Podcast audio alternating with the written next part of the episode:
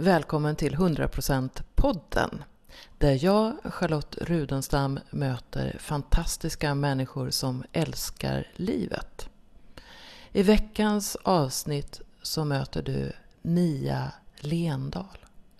Hon är författare och coach och hon har alltid gått sin egen väg i livet. Hon var en sån där kvinna som såg ut att ha allt. Hon hade en vacker lägenhet, hon hade en fin pojkvän, hon hade ett bra jobb. Men ändå kändes livet märkligt tomt. Hon insåg att hon behövde göra någonting. Så från nästan en dag till en annan så gav hon sig ut på en resa i det fysiska och även i det inre. Följ med på en spännande resa och möt en kvinna som både pratar om hjärta, närvaro och effektivitet. En härlig blandning. Välkommen till ett inkännande samtal mellan mig, Charlotte Rudenstam och Mia Lendahl. Jag sitter här med Mia Lendahl. Och om du skulle möta någon som aldrig har träffat dig förut, hur skulle du beskriva vem du är? Oj, det var en spännande fråga. Eh, jag skulle beskriva att jag ehm, är en människa som ehm, lever livet inifrån och ut. Och eh, att jag har gjort det till ehm, mitt jobb också. Att eh, på olika sätt inspirera människor att leva livet inifrån och ut. Att leva som ett original och inte som en kopia. Och jag har då skrivit en bok som heter Våga vara den du är. Det är du som är originalet. Så mod är en av nyckelkomponenterna här då i mitt liv och de jag inspirerar. Att våga. Och vad är det man ska våga? Ja, det är väldigt individuellt. Man ska våga det som är lite läskigt. Eh, det som inte är farligt egentligen, men som eh, kittlar lite grann. Eh, någon som utmanar just mig lite grann.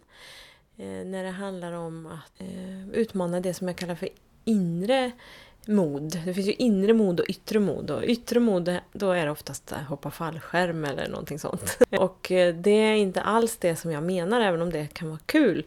Eh, utan jag, jag pratar mer om inre mod och då handlar det om att eh, våga göra de där sakerna som man kanske inte brukar göra. Och det kan vara allt ifrån att man säger ifrån när man inte brukar säga ifrån eller att man förhandlar för sin, för sin egen vinning om man inte brukar göra det. Eller att man vågar säga ja eller vågar säga nej eller bjuda upp eller bjuda in eller åka iväg eller gå på något som man inte brukar. Eller, så det kan vara precis vad som helst. Och min upplevelse är att de här små sakerna som man gör, eh, som man vågar utmana sig själv, kan expandera livet väldigt, väldigt mycket. Så att det är alltid liksom ganska subtila grejer som gör stor skillnad, eh, upplever jag, som är de största utmaningarna. När hade du en sån utmaning? Jag har haft väldigt många sådana utmaningar. För jag väljer ju att ta mig an de utmaningarna eh, så ofta jag kan. Och eh, ska se om jag kommer på något bra exempel just nu kanske en av de största sådana utmaningar jag har haft. Eh, det var ju när jag eh, slutade att ha ett vanligt jobb. Eh, ungefär för 10-15 år sedan så var jag i en livsfas, eller 15 år sedan så var jag i en livsfas där jag insåg att det här med att eh, ha upp, lägga upp livet på det här viset som man förväntas göra eh, funkar inte för mig. För jag passar inte in i den ramen av eh, sättet som man arbetar på. Och, ja, jag behöver mycket mer frihet, jag behöver vara mycket mer kreativ, oberoende och alla de där sakerna. Eh, och det, den, det satt väldigt långt inne för jag var ändå helt så att säga hjärntvättad med att det var så livet skulle se ut. Så att det tog liksom jag, det tog några år att tröska mig igenom det där att det är inte så som mitt liv kommer vara. För jag mådde inte bra. Det passade inte mig. Eh, och då är det så lätt att jag, att jag eh, gör mig själv fel och ser liksom att men vad, vad är det för fel på mig som inte passar in i det här? Alla andra tycker verkar att det funkar jättebra. Men vad gjorde du då konkret? Ja, konkret så sa jag upp mig. Eh, då hade jag en fast anställning på Ericsson. Mm, och eh, jag hade ingen aning om vad jag skulle göra istället och det var ju väldigt konstigt att säga upp sig utan att ha någon aning om vad man skulle göra istället. Eh, och jag hade också en väldigt bra pojkvän och en bra lägenhet men vi eller jag avslutade relationen och sålde lägenheten. Så det var liksom att jag gick ifrån någonting som såg väldigt bra ut på pappret och som också kändes okej okay för mig. Eh, men jag hade en sån otrolig längtan efter att någonting, någonting mer som jag inte ens visste vad det var. Så på ett sätt var jag smått desperat för jag bara visste liksom att livet måste vara mer än det här och jag hade ingen aning om vart jag skulle ta vägen för att hitta det.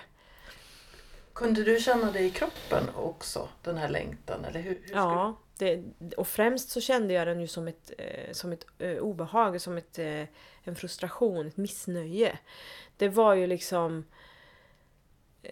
Det var inte skönt att leva det livet. Det, var, det, var liksom, det kändes inte skönt och eh, jag hade också under en ganska lång period då lagt på mig eh, alldeles för många kilon över, över vad heter det, övervikt. Ehm, på, och jag förstår ju nu i efterhand att det berodde på att jag var liksom inte nöjd med mitt liv. Och då kan man ju äta lite och dricka massa vin och sånt istället för att liksom ta reda på hur det känns. Eh, så att det hade jag ägnat mig åt i ganska många år och då, då blev jag ju ganska tjock då. Helt enkelt. Så det kändes, eh, alltså anledningen till att jag nämner det är att det kändes verkligen inte skönt i kroppen. Och jag tror att eh, jag åt också för att slippa känna liksom. Själva längtan kändes ju i kroppen inte lika tydligt som obehaget för att jag visste inte vad det var jag längtade efter.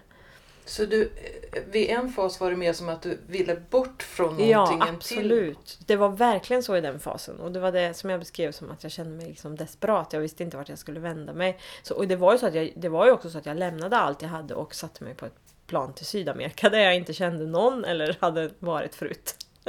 Så du gjorde det verkligen en dramatisk ja. förändring? Vad sa din omgivning då? Ja, det var, många sa ju att jag var modig då. Ehm, och det här var en kombination av inre och yttre mod kan man ju säga. Ehm, och eh, ganska många sa också att det var en väldigt dålig idé. Ehm, och mm, var lite upp, smått upprörda. Och hur kan du göra så? Vad ska, hur ska det gå? Hur ska du försörja dig? Och vart ska du bo? Ja, sådär. Det var mycket sånt. Ehm, men det är jag ju, alltså nu är det vardagsmat tycker jag. Jag har vant mig vid att det, det är så. När, när man eh, berättar om förändringar så reagerar omgivningen ofta med förskräckelse. Även om det är förändringar som jag själv upplever som väldigt positiva så är det just själva grejen att det sker en förändring. Det finns en kollektiv rädsla för förändring. Vi tror att det är tryggare och bättre att det är som det har varit innan. Och det tror jag är lite omedvetet hos mänskligheten.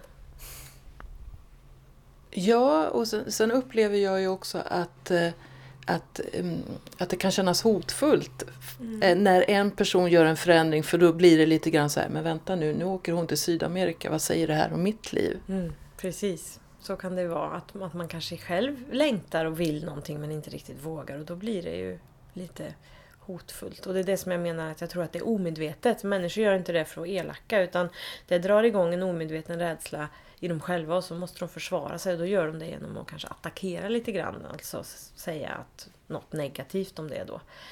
Och det tror jag är väldigt, väldigt vanligt. När du gav dig iväg då, då visste du att du skulle dit men du visste inte så mycket mer antar jag. Fanns det någon, något speciellt ögonblick när du kunde känna ah, nu vet jag vart jag är på väg? Ja, jag kommer i alla fall att tänka på... Ja, jag, jag kan berätta om två saker. Det, det första var att jag eh, under den första delen av resan liksom fortsatte att leva lite som jag gjorde hemma. Att jag för, gjorde saker hela tiden, sysselsatte mig, hittade på det ena äventyret efter det andra. Och en dag så åkte jag på någonting som heter sandboard. Man åker liksom ner för en sand, ett sandberg på sån här bräda med någon smörj under. Och så ramlade jag och slog huvudet, så jag stod på huvudet i sanden. Och, så, och det var så här uppvaknande. Jag verkligen så här, men vad håller jag på med? Det kändes så galet liksom. Så efter det så började jag väl ta det lite lugnare och vara lite mer, försöka vara lite mer i nuet och betrakta, uppleva och inte bara jaga liksom hela tiden. Ehm, och sen eh, en, en bit längre in på resan så var jag på en väldigt lång bussresa som var 48 timmar eller något sånt där mellan Lima och La Paz i Peru och Bolivia.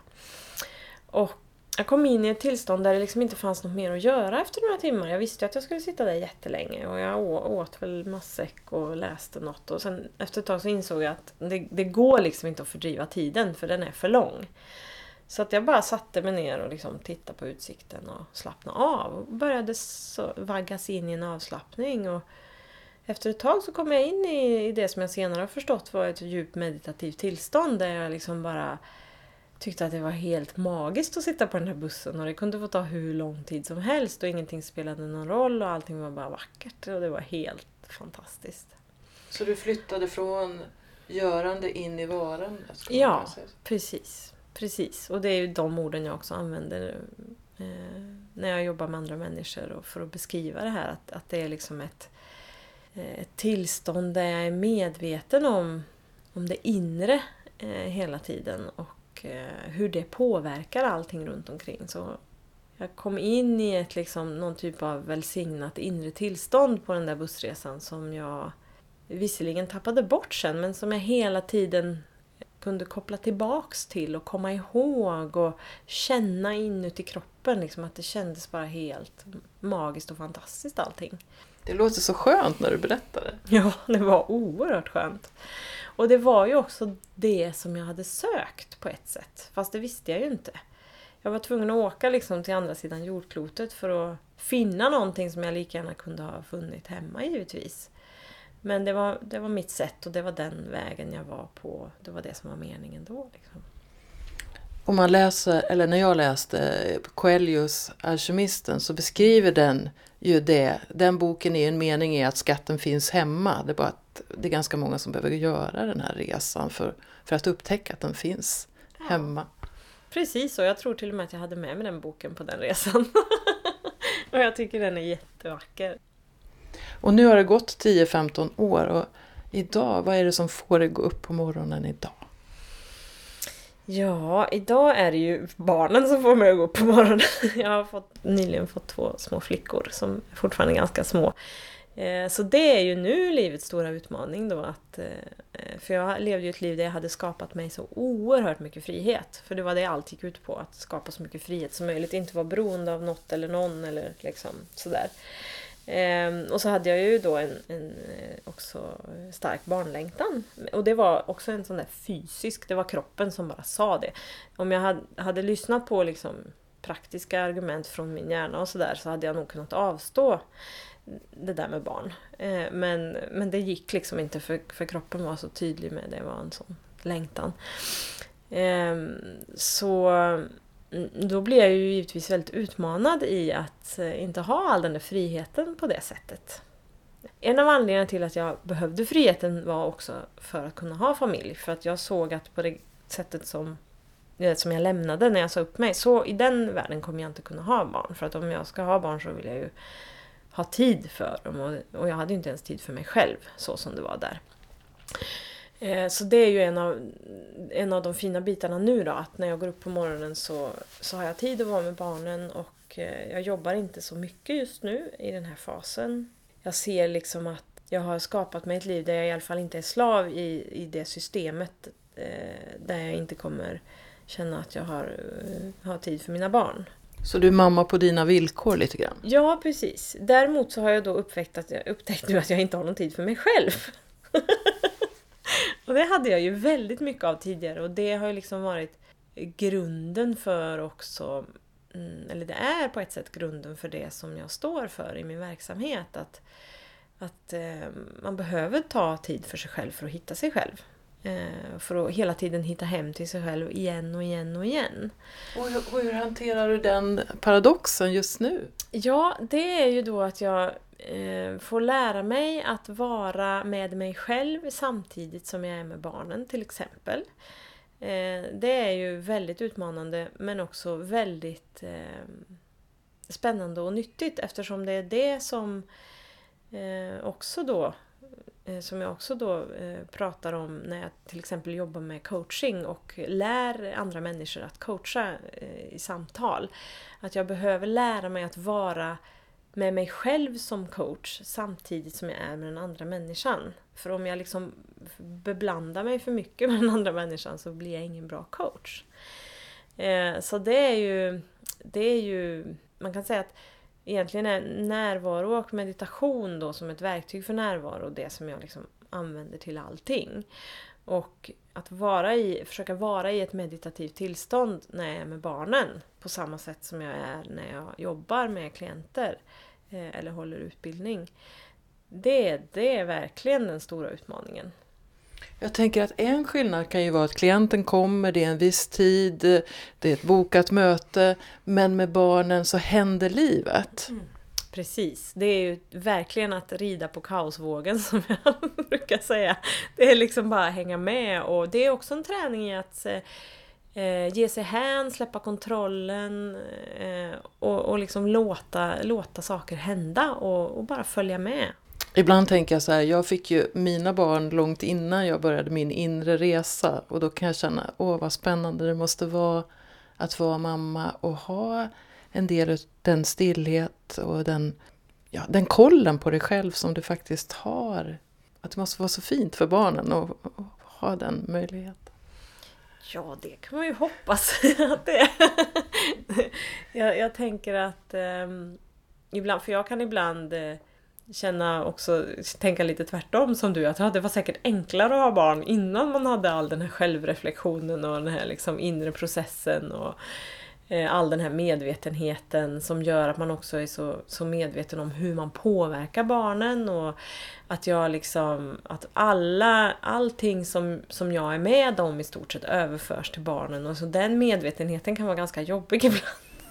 så då kan jag tänka så här, gud det är skönt om man hade skaffat barn när man var lite ung och mer inte så, hade så gjort, gjort så mycket inre jobb liksom. Men det blir ju bra hur det än blir. Båda Precis. varianterna. Precis, jag, jag, brukar tänka så här att barnen väljer sina föräldrar och eh, mina barn behövde en mamma och pappa som var på det sättet vi var när de var små och dina barn behövde det som de får. Ja, precis så är det ju. För det är ju också en av grundstenarna i allting som jag står för. Det är ju att det är perfekt precis som det är. Att, att ta tillvara på, på det som är i stunden är ju liksom också en av de verkligen stora utmaningarna. Att, att jag, jag vet att det är sant, att det är, allting är precis som det ska vara. Men ganska ofta så hittar jag på något annat. att det liksom går in i något motstånd eller tycker att det borde vara på ett annat sätt eller sådär. Och då blir det ju genast jobbigt. Ja, det är det jag tänker. Hur hanterar du då motstånd? Inre eller yttre motstånd? Ja, jag hanterar det oftast så att jag jag gör eller säger någonting som inte blir så bra och sen så får jag liksom backa och hitta hem till mig själv och se hur, hur kan jag navigera i det här på ett sätt som gör att det känns skönt för mig. För om det känns skönt för mig så känns det skönt för min omgivning och alla runt omkring också. Så det är hela tiden närvaron och medvetenheten. Eh, när jag tappar den så blir det ju kaos på riktigt. Liksom. ett oskönt kaos. Ett skönt kaos som man kan också ha lite distans till är ju mycket mer lätt att hantera än ett kaos som verkligen bara liksom slår undan fötterna på en. Jag tänker att ett sånt kaos eh, kan vara en påminnelse om skillnaden mellan närvaro och någonting annat så att man kan få sig precis. så här, ja visst ja! Ja, precis så är det. Så det är det som jag tycker är liksom livets skola i vardagen. De påminnelserna som kommer hela tiden. Och en, för mig kommer de oftare nu när jag har barn och familj. För det, är en, det är en större utmaning. Att, att navigera i det här när man är många. Det är ganska lätt att göra det när man är själv tycker jag, om man jämför. Och speciellt det här att jag alltid då kunde liksom dra mig undan på retreats och hämta hem mig i flera dagar. Och liksom, det var ju nu är det ju lyx om jag får en timme att hämta hem mig för mig själv. Liksom. Och då kunde jag ju dra iväg flera veckor och bara göra det. Liksom. Den möjligheten kanske kommer för, för mig som är i en annan fas i livet. Då. Eh, vi träffades nu eh, och jag var med på ditt yogapass. Ja. Body Love Yoga. Och det, det kändes som att, att det kanske också samtidigt kan vara en stund för dig, även om du har en grupp. Det är det absolut. Jag njuter oerhört av ehm, att hålla i yogapass. Och eh, det är en av anledningarna till att jag har gjort det till en del av min verksamhet såklart. att jag, eftersom, eftersom jag också står för att jag tror att när vi njuter och har roligt, då är vi som bäst. Och då eh, är det ett, ett väldigt bra sätt att eh, också dra in sin inkomst på. Att göra sånt som man, som man verkligen älskar att göra. Så att jag njuter väldigt mycket av det också eftersom yogan är sam, har samma grund som, som allt annat jag gör. Det här inifrån och ut och att verkligen känna inuti kroppen eh, vad eh, det är för rörelse som ska komma och hur den ska utföras. Så att kroppen får vara med och blir så att det blir en dans med kroppen och inte att man kämpar mot kroppen som jag kan se att det görs i andra sammanhang. Jag, jag som inte har prövat den här formen av yoga, som är lite så rädd för yoga för jag har varit med om sådana som har varit ganska tuffa. Den här kändes som att, ehm, att, den, att jag kunde göra det mer på mina villkor och att, att den var, vad ska jag säga, snäll. Ja, det, det är den. Den är snäll. Eh, och det är också en, en, livsfilosofi som jag har som grund för hela min verksamhet. Att, att jag tror på utmaning, men jag tror på utmaning på ett mjukt sätt. Eh, jag tror liksom inte på att man ska plåga sin kropp. Eh, och även när det gäller personlig utveckling så tror jag inte på att man växer mest av att bli nedtryckt eller talad om för vad det är för fel på en eller sådär. Utan jag tror att eh, snällhet faktiskt är underskattat. Eh, generellt. Eh, om man tänker vänlighet, välvilja. Att jag eh, till exempel när jag jobbar med coachingklienter så kan jag ju ge ganska tuff feedback som man skulle kunna uppleva som tuff. Men den kommer ju levererad med kärlek och välvilja så att, så att det är en snäll feedback. Och, och jag tror på det sättet. För, och yogan är mjuk och det gör att kroppen kan öppna upp i sin egen takt. Och jag tror också att när det gäller personlig utveckling så behöver man också få växa i sin egen takt. Och få till sig det som man är redo för på ett bra sätt. Eh, och då är det liksom en sån där eh, paradox, eh, eller vad man ska... Ja, alltså att min upplevelse är att det är mer effektivt när man är mjuk och organisk som jag kallar det. Att man jobbar liksom i en rimlig takt och att det gäller både kropp och själ.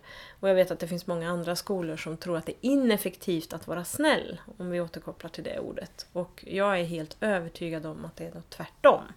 Att det är det som är det effektiva sättet. Då går det mycket snabbare och i kropparna så märks det så oerhört tydligt.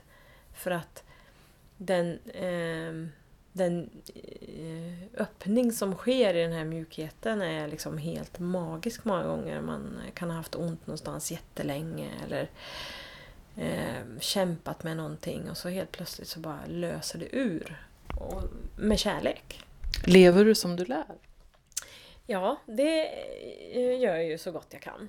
Och för mig innebär ju det inte att jag ska vara liksom perfekt på något sätt eller att jag ska försöka framstå som någon bättre än någon annan eller så. Utan att leva som jag lär innebär för mig att vara ödmjuk inför livets utmaningar och att eh, ha med så mycket närvaro och medvetenhet som möjligt så att jag kan förändra det som inte känns som ett bra flöde. Eh, både privat och professionellt. Eh, för jag vill inte säga att jag lever som jag lär om, om det lägger en förväntan på mig att jag ska... Göra allting rätt. Precis, eller vara, vara felfri eller sådär. För det tror jag inte på. Jag tror verkligen inte på det. Det har jag, liksom, det har jag eh, sett genom åren i mitt ledarskap. att det, Jag är ingen bra ledare om jag har en förväntan på mig från andra eller från mig själv att jag ska vara liksom, fläckfri eller felfri eller veta allt och kunna allt. Utan jag är, fast jag är ledare så är jag en i gruppen. Liksom. Jag har idén nu, eh, min bok 100% Charlotte, den handlar ju lite grann om att omfatt, omfamna allt. Och också det som man kan uppfatta som, som, om man vill dela upp i bra och dåligt. Men se att, att vi är vi är liksom helheter och ibland så gör vi saker som kanske inte är så smarta och genomtänkta men det är en del av att vara 100 procent. Och då menar jag att, att poängen är att man tillåter sig att se den här bristen på fullkomlighet eller vad man mm. ska kalla det. Mm. Mm. Jag håller med om det full, till 100 procent. Eh, när är du passionerad? Ha, ja, jag är passionerad när jag skriver såklart. Det är ju liksom en stor del av eh, min, eh, mitt varande. Eh, och det har jag faktiskt inte jättemycket tid för som det ser ut nu. Men det är ju definitivt...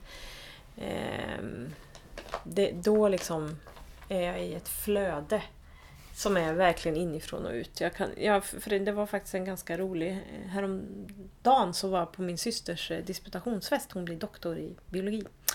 Eh, och jag hade ju inte hunnit förbereda något tal för att det var ju ja, sådär.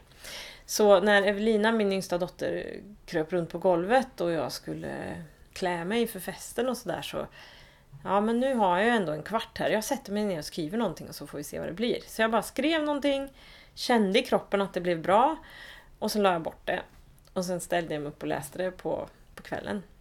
Um, och det blev helt fantastiskt. Och det är ju verkligen passion. Att kunna, att, och det känner, jag, det känner jag som en gåva. Liksom. Att jag blir själv så berörd av det. Och jag känner att det är någonting utanför mig.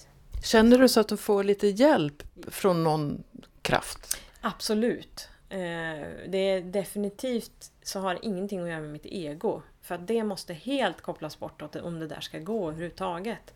Så det är som att jag liksom öppnar upp för att skriva ner någonting på ett papper som kommer till mig bara. Mm. Vad skulle du kalla det? Det som kommer till mig. Ja, eller det sättet det kommer? Ja, vad skulle jag kalla det? Ja, för mig är det någon slags allomfattande liksom kärlekskraft kanske. Som, som kanaliseras genom människor när man vågar öppna upp för det. Så kan man kanske säga. För jag, jag skriver ju mycket också. Och ibland så är det blogginlägg som när jag, alltså jag bara skriver dem och sen så läser jag dem och så, oj vad bra det här var. Det är som att Mm. jag får hjälp. Jag skulle nog beskriva det på ett liknande sätt. Mm. Men det, det, det på något sätt, det kräver att jag inte blandar mig i det som Precis. skrivs. Precis, ja, om, för det är det att om jag börjar tycka saker om det, då, då blir det jättekonstigt. Så det, dessutom handlade just det här talet om eh, att man kanske inte måste tycka om allting eller så. Det var, jag var lite utmanande mot hela, eh, hela de här... Det var ju en eh, akademisk fest. Så jag tyckte att det var ganska roligt att prata om icke-dömande och att det inte finns något rätt och fel och sådana där saker. det passade ganska bra. Nu har du ju två flickor som är ganska små fortfarande. Jag har haft äran att få se båda sötnosarna. Eh, Men om du tittar lite framåt i tiden, har du några idéer om framtiden? Ja, när det gäller skrivandet så har jag ju säkert tre böcker som finns i mitt system eh, som jag inte liksom har fått ut på papper än. Eh, så det kan ju vara en liten propp kanske i energiflödet eventuellt. Eh, men jag tänker, det, där är också då att, att förhålla, eh, hur kan jag förhålla mig till det på ett bra sätt? För jag, vill, jag känner att jag vill inte prioritera det nu tidsmässigt. Eh, och jag kan jag känner att jag inte kan faktiskt. Ehm, så då är ju utmaningen att kanske se vad det är för mening med det här då. Och då kan jag se att det kan ju vara så att de här sakerna ska mogna i mig. Så att när jag väl skriver dem så kanske de är mer klarbearbetade och att det kanske blir lättare att skriva till och med. Kanske kan få vara i ett sånt där flöde då där det bara liksom rinner ut. Och att Ja. det blir bättre produkt helt enkelt. Vem är 100% Mia? Ja, alltså när, när du ställer den frågan och när jag känner på svaret nu så känns det ju som att det är kärlek. Eh, och det tror jag inte gäller bara mig utan jag tror det gäller oss alla egentligen. Att när vi är i kontakt med den här inre källan eh, så, så är vi kärlek. Det är liksom... Eh, när jag är i kontakt med mitt sanna jag så, så känner jag ingen liksom eh, agg eller bitterhet eller frustration eller ilska eller de där sakerna. Utan jag känner frid och kärlek. Och det är det som, som jag själv upplever som mer sant än de där andra sakerna. Sen är ju de också en del av livet och måste få finnas där. Men jag känner mig liksom inte lika hemma i dem. Utan jag känner mig hemma när jag får vara i, i frid och kärlek. Vad, vad kan du göra för att komma dit? Då kan jag till exempel göra den här yogan som vi just har gjort. det är ett av de effektivaste sätten, eh, om man nu ska prata effektivitet. Eh, meditation, eh, att älska, ha sex är ju ett oerhört bra sätt att komma till det tillståndet. Kanske, kanske det bästa. Fast då är man ju beroende av en annan. Det är, eller det är man ju inte, det var ju väldigt konstigt sagt. man kan ju givetvis ha sex med sig själv. Ja, men jag upplever att eh, det är ett av de enklaste och snabbaste sätten. Ja, sex, en motväg till Gud är ju någonting vi har hört talas om. Tänker att man skulle kunna uttrycka det som att det är liksom den snabbaste vägen till vad vi vill kalla det, kärlek eller? Mm, det kan det ju vara. Eh, under förutsättning att den, den, sexuella akten då, oavsett om man har med sig själv eller någon annan, eh, sker i den här, det här tillståndet av närvaro och också då kopplat till, till yogan och så som jag lever den och det tantriska så är ju det eh, med den här inre mjukheten. Att liksom att det sexuella får ha den eh, oerhört eh, den här oerhörda mjukheten som tillåter en intimitet. För jag kan uppleva att om, om det blir liksom en hårdhet i det sexuella så, så, så går intimiteten förlorad och då är det intimiteten med mig själv eller med någon annan. Och det är samma sak i yogan då. Det är spännande när du säger intimitet. Hur, om du skulle definiera vad intimitet är för dig? Ja, eh, det är någonting som mest går att känna faktiskt. Eh, det är liksom svårt att, att teoretisera det. Men det, om jag liksom sluter ögonen och känner hur det känns inne i mig så kan jag känna intimiteten när jag får en djup kontakt med min egen kropp. Och eh, det är ju den intimiteten som gör att jag till exempel kan känna om jag behöver ta det lite lugnare eller om jag behöver göra mer intensivt. Alltså om jag inte har den intimiteten så är det svårt att veta var jag har mina egna gränser. Och det tror jag gäller både yoga och sex faktiskt. Därför så viktigt att, eh, att man känner sig själv där. Ja, och jag har en känsla av att vi behöver mer intimitet ur den här aspekten i, i det samhälle vi lever i. Absolut. Alltså, som jag ser det liksom ute på gatan eller i, i ett vanligt vardagssetting på en arbetsplats så, så har vi inte tillgång till den intimiteten faktiskt. Varken med oss själva eller med andra.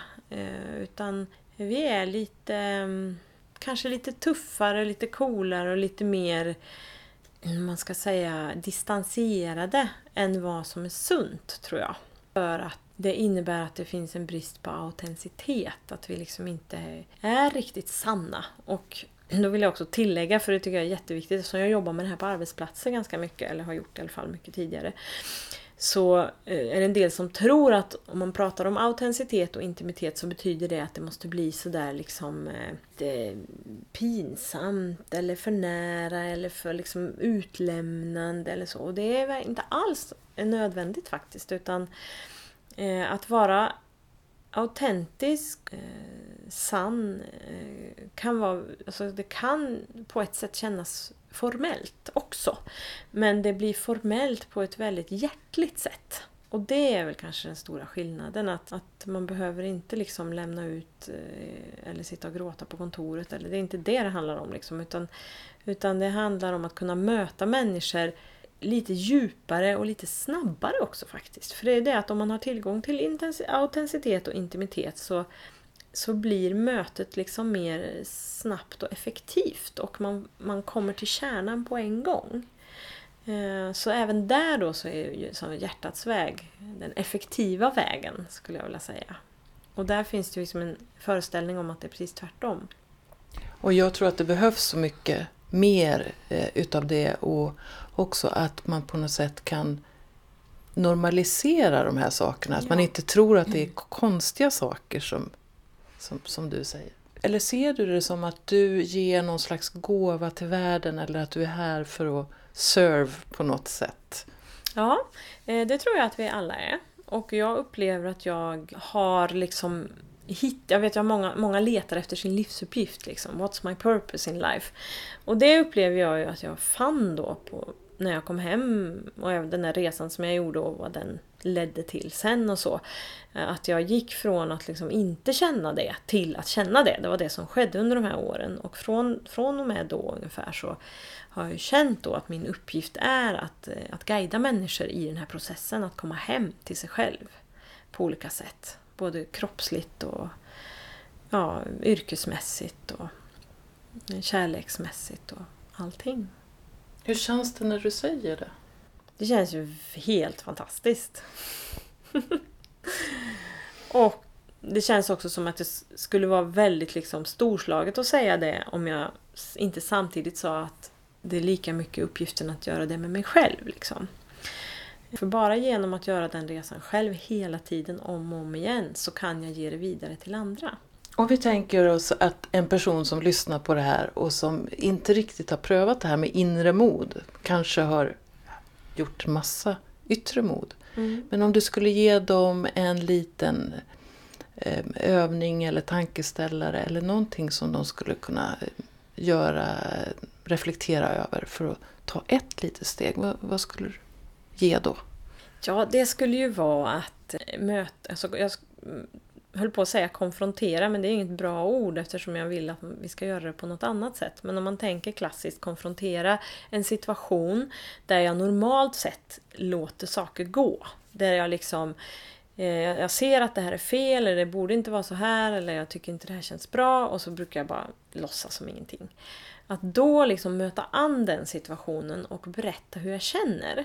Och då behöver det ju inte bli en konfrontation utan det kan bli en öppning till mer autenticitet och också mer intimitet då i relation till de människor som det berör. För att så länge jag liksom smiter undan och inte uttrycker eller möter an det som jag tycker är viktigt. Det ska ju bara vara sånt som jag tycker är viktigt, annars är det ingen idé. Då, då, är, då visar inte jag hela mig själv. Eh, och det här är ju ett sätt att visa vem jag är och då får de andra människorna också chansen att visa vem de är och vad de egentligen står för.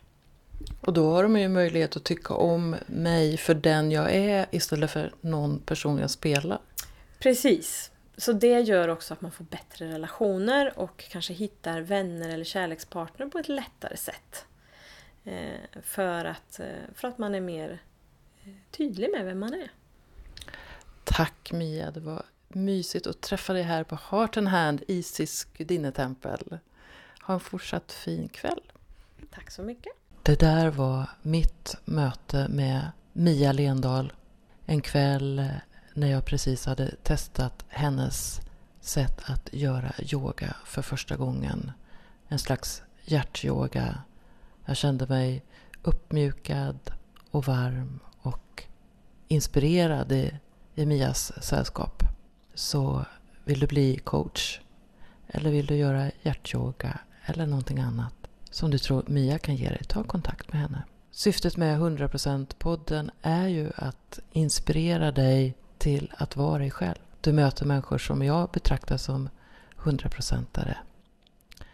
Och jag tar gärna emot tips på andra 100%are att intervjua som du kan inspireras av eller där du kan känna oops. För det är härligt att emellanåt bli omskakad, tänker jag. Stöd gärna 100% podden genom att eh, prenumerera på den. Genom att använda hashtaggen 100% podden i ett ord. Och genom att göra en recension eller eh, betygsätta podden så hjälper du till att sprida den.